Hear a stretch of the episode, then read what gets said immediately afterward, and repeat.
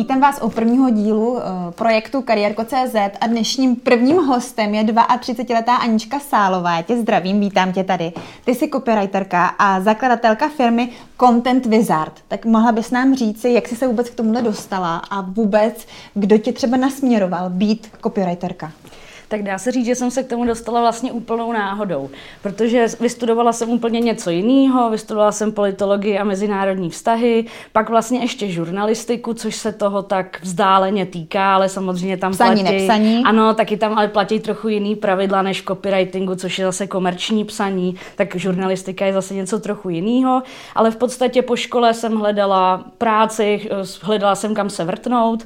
Zeptám se po škole. To je tvých 18, 15, základní, střední škola? To je po vysoké škole v mých 25, tak vlastně jsem hledala ideálně něco samozřejmě trochu kreativního, ne jenom sezení třeba v kanceláři nebo nějaká byrokracie, tak jsem začala tím, že jsem se vlastně vrtla do takového IT časopisu, který nebyl ryze žurnalistický, byla to vlastně jako prezentace jedné personální agentury, která se věnovala ITákům, takže to byl takový časopis od ITáků pro ITáky a tím jsem získala nějaký první zkušenosti, ukázky a vlastně díky tomu mě pak moje kamarádka, spolužačka z té politologie doporučila do tehdy největší online marketingové agentury H1CZ.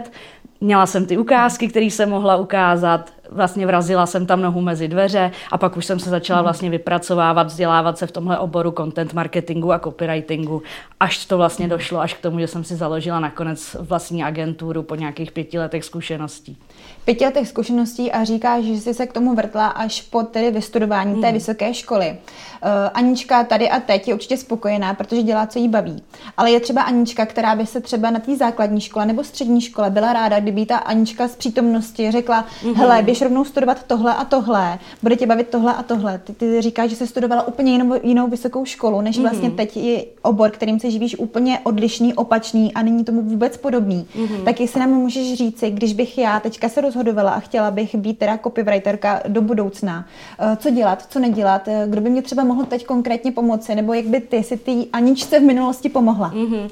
No já bych si určitě neuzavírala už třeba, když bych se rozhodovala už na základní škole, eh, jestli jít na gymnázium, jestli jít na nějakou jinou střední školu, tak já bych si úplně jako nezavírala nějak ty dveře, právě bych se to spíš snažila držet co nejvíc otevřený. Já jsem akorát věděla, že chci jít na vysokou školu, že jsem měla nějaký vzor ve svých rodičích, takže. Logická volba byla jít vlastně na to gymnázium, kde pak člověk si vlastně z těch x, x předmětů, který tam má, tak si může tak nějak osahat, co by ho tak bavilo.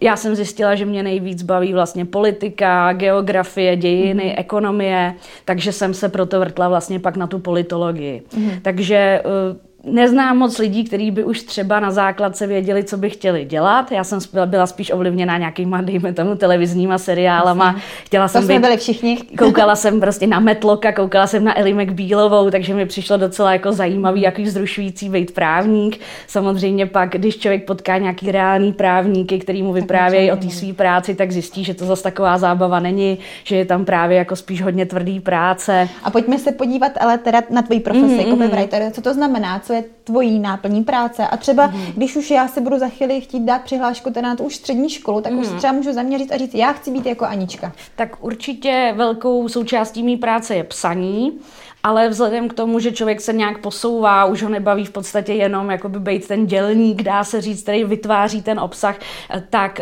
teď už se věnuju spíš jako širšímu obsahovému marketingu, kdy vy vlastně pro toho klienta vymyslíte, jakým způsobem se tím obsahem bude propagovat. Protože samozřejmě je jednoduchý nakoupit nějaký billboardy, nakoupit v televizi nějakou reklamu, ale samozřejmě lidi, když vidějí reklama, tak zavírají oči, uši a už si před sebe kladou nějakou bariéru a právě copyright marketři, obsahoví marketéři se snaží eh, jít na ty lidi nenásilně, propagovat ty klienty, mm. značky, projekty. Výborně, ty říkáš copywriteri. Teď já jsem teda ale ve velký neznámý, Anička v říši divů. Co je teda to copywriter? Copy, jakože tady něco kopíru a writer, že tady něco, něco píšu, nebo co to vlastně hodně, znamená? Mm, hodně lidí si to plete s copyrightem, což je mm-hmm. zase něco jiného, což je zase právo na duševní vlastnictví a autorský právo a takhle, ale copy je vlastně z angličtiny eh, ten eh, výsledek té práce, to je ten text. Mm-hmm. Když máte třeba billboard, na kterým je ten text, tak to je to copy. To je teda výsledek tvé práce, takže když třeba jedu ráno v metru a čtu si, jak tyhle tenisky jsou super, že si je musím koupit, tak ten text, kdo tam někdo napsal, může být i tvým textem? Ano, přesně tak. Jsou to různý slogany, které uvidíte hmm. v tom metru, různý takový ty reklamní proužky. V podstatě bez textu by se ty lidi hrozně problematicky orientovali. orientovali. Bez textu se, eh, dejme tomu, obejdou opravdu jenom takový jako image reklamy nebo hmm. opravdu silný značky jako Adidas, Nike, kde prostě máte tři pruhy, máte tam fajfku a, a, víte, a je to jasný. Dobře, tak teď si mě teda nadchla, už jsem ten divák, který si říká, to by mě možná bavilo, co musím umět nebo co mě musí bavit. Musím teda umět hmm. psát, tvůrčího ducha. Co ještě pro tu tvoji funkci, pro tu tvoji profesi je důležité mít nebo co by mě mhm. mělo bavit? Tak určitě je to cit pro jazyk, Jo, bylo by fajn mít uh, k tomu nějaký vlohy, jako učit se třeba uh, od znova nějaký pravopisný záležitosti, jako není úplně, není úplně dobrý, když nemáte, když vám to nikdy nešlo, jo? když víte, že jste prostě na češtinu kopito, tak mám takovou zkušenost, že většinou jako se to ne, nepodaří nějak přelomit. Jo? Musíte k tomu mít nějaký vztah, musíte hodně samozřejmě číst a důležitý je mít všeobecný rozhled. Jo, neříct si, neuzavřít se v tom svém oboru, neříct si, hele, dělám reklamu, prostě budu se zabývat jenom reklamou, ale zabývat se všema možnýma mhm. tématama, mm. abyste mohli sednout k tomu textu a pracovat už s tím, co víte, co máte zažitý. Super. Eh, ty nám říkáš trošku rozsáhlé, obecné, třeba něco konkrétní, na co si můžeme šáhnout. Třeba v tvé firmě máš nějaké stáže, může to někdy student vyzkoušet, nebo je něco, co by se doporučila právě studentům, žákům, eh, kde si tuhle funkci nebo něco podobného mm. vyzkoušet? V podstatě výhodou internetu je, že toho obsahuje potřeba mnohem víc. Takže určitě bych začala tím, že bych třeba oslovila nějakou značku, kterou máte rádi a nabídla bych jim své služby třeba jenom za referenci. Pravděpodobně budete začínat na, nějakým, na nějakých e-shopech s nějakými produktovými popisky. Jo, Je to třeba cesta, kterou si trošku začínala i ty, ty jsi nám přesně trošku tak, nastínila, přesně ale tak. přestože mm-hmm. teďka majitelka firmy, tak jsi taky ale musela to trošku odpracovat přesně jako ten tak. dělník. Byly to tisíce článků, tisíce popisků, takže samozřejmě prostě mm-hmm. začnete na takových těch jako dělničtějších pozicích, dá se říct, opravdu máte e-shop, který má 300 produktů a ty musíte všechny mm-hmm. popsat. Pak časem se dostanete k tomu, že budete třeba vymýšlet ty slogany nebo třeba i název pro celou značku. My jsme teďka u názvu, u sloganů, ale máme tady před sebou uh, tři publikace, které ty jsi napsala. Uh, můžeš nám říci, jak 32-letá žena, která nyní uh, v šestém měsíci těhotenství tohle všechno zvládá, je vůbec, jestli nám můžeš říci, uh, co to je v, uh, ve zkratce mm. a mhm. třeba uh, jestli tohle je tvoje uh, to miminko, to pracovní v té sféře, jako mm. ten mhm. vrchol, čeho si chtěla dokázat, nebo jestli máš ještě nějaké jiné vize a jak se třeba až sem dostat. Mm-hmm. Tak samozřejmě je fajn, když má člověk něco hmatatelného, hlavně teda v éře internetu, kdy v podstatě vy něco vytvoříte, za dva roky ten web se zase dělá znova, mm. takže ty vaše texty zmizí, ale v podstatě byli jsme oslovení nakladatelstvím Albatros, aby jsme vytvořili nějakou příručku, nějaký manuál Albatros, copywritingu. velké nakladatelství, mm-hmm. takže mhm. tohle, tohle je vlastně taková jako poddivize Computer Press, takže cílem bylo, aby si v podstatě ten začínající copywriter nebo třeba i šéf těch copywriterů, aby věděl, jako jestli to dělají správně, tak aby si mohl jenom nalistovat, chci napsat PR článek, nalistuje si to. Jak se to dělá? Má tam, má tam mhm. návod. Je to opravdu jakoby praktická, praktický návod. Pomocka. A dělali jsme to vlastně s těma kolegama z té H1, eh, z té online marketingové agentury, takže jsou tam i různý přesahy, jak si tu reklamu nastavit, nejenom ten text, mm. ale abyste to chápali v nějakých souvislostech. Pak vlastně po tom, co jsem si založila svoji firmu, tak eh, jsem napsala knihu, která je spíš takovou jako nástavbou. To už je prostě, když už máte v ruce ty popisky popisky, máte v ruce ty články a chcete o tom nějak víc přemýšlet, chcete tomu eh, svýmu klientovi nabídnout něco navíc. Jo? Takže jsme to pojali i jako dejme tomu trochu kreativnější, máme tam nějaký pěkný ilustrace, taky je to taková jakoby příručka spíš jako taky kreativity. Jsou tam různý eh, nápady, jak brainstormovat, mm. jak na tom pracovat se svým týmem. Spíš když se zaseknete, tak Jasně. abyste se mohli nějak odblokovat. A nevěnuju se teda jenom copywritingu. Ano, to, to jsme ani nečekali. Máme tady i takovou zajímavost, to je zase eh, vlastně deník z první světové války mýho pradědy, který jsme zase zprodukovali s rodinou. Takže dá se říct, že ty knihy mě hodně baví. Mm-hmm. Vlastně, když eh, jsem po škole hledala nějaký ty pracovní příležitosti, tak jsem hodně i oslovovala různý nakladatelství. Mm-hmm. My tady víme, že ty vůbec se nestudovala to, eh, čím se teďka zabýváš. Je třeba nějaká špatná zkušenost, něco negativního, před čím by se mohla varovat naše diváky, kam teda nejít, neskoušet, nedělat? Tak já bych řekla, že když je člověk mladý, tak by se asi neměl ničemu moc uzavírat a jako i ty negativní zkušenosti v podstatě patří eh, k tomu životu, abyste zjistili nejenom, co chcete dělat, ale je dobrý zjistit i třeba, co fakt dělat nechcete. Mm-hmm. Tak eh, spíš bych se snažila v začátcích si vybrat opravdu nějaký kolektiv, jako kde je vám dobře. Eh, v dnešní době už i ty zaměstnavatelé chtějí, aby se vlastně ten jejich tým cítil nějak dobře, takže ne za každou cenu jít prostě dřít pod nějakého vynervovaného šéfa, ale vybrat si nějakou hmm. firmu, která je vám sympatická, aby, aby přesně jste měli ten, eh, ten balans mezi tím životem a tou prací a cítili se tam dobře. Dá se třeba i u tebe jít na nějakou stážistickou pozici? Určitě vlastně takhle u mě začínají všichni copywriteri, že si vyzkoušíme nějakou spolupráci a pak se na tom snažíme stavět, snažíme se najít, co tomu člověku jde, a tím směrem ho nějakým způsobem posouvat. Když víme, že mu třeba, nevím, nejde, nejde opravdu nějaký hodně komerční psaní, tak se ho snažíme jako spíš, aby vymýšlel, třeba aby byl kreativní, aby třeba ta, vymýšlel ty slogany. A ta firma je tedy Content Wizards, jestli to mm-hmm. říkám mhm. správně, takže tyto webovky, webovky tady divák může navštívit a podívat se, co tam přesně třeba tak, je. Přesně tak, děláme i školení, takže může třeba někdo přijít eh, na obecní školení copywritingu, kde se vlastně letem světem dozví, co to všechno mm. obnáší a třeba se stihne vyděsit ještě dřív, než to vyzkouší a řekne si, že to je tak komplexní, jako do toho se ani nechci, nechci nějak eh, zapojovat, mm. ale naopak si myslím, že jako základy psaní se hodí úplně každému. No, pokud nechci být třeba biolog, doktor nebo chemik, tak eh, ano, určitě. Řekneš nám své moto nebo něco, co tě na té tvé cestě směřuje dopředu? Nebo třeba někomu poradíš, někoho nakopneš? No tak já bych hlavně uh, chtěla říct všem, kteří se tak nějak rozhodují pro tu kariéru, aby se v podstatě tím nějak příliš nestresovali. Jo? Spousta věcí se vlastně stane náhodou, že vy si vysníte, že budete nevím, budete doktor, budete právník, budete marketér, ale pak se stane nějaká, dostanete nějakou příležitost, která vás prostě nasměruje úplně jiným směrem. A taky bych určitě radila v podstatě uh, bejt na všechny lidi, který tak nějak potkáte, tak se snažit bejt na ně milý, bejt přátelský, protože nikdy nevíte, kdy je zase potkáte. A přesně jako třeba mě, kdy si ta kamarádka dostala do té H1, tak zase vás může uh, pošoupnout zase Takže nějaký... nebát se a jít tady kamkoliv.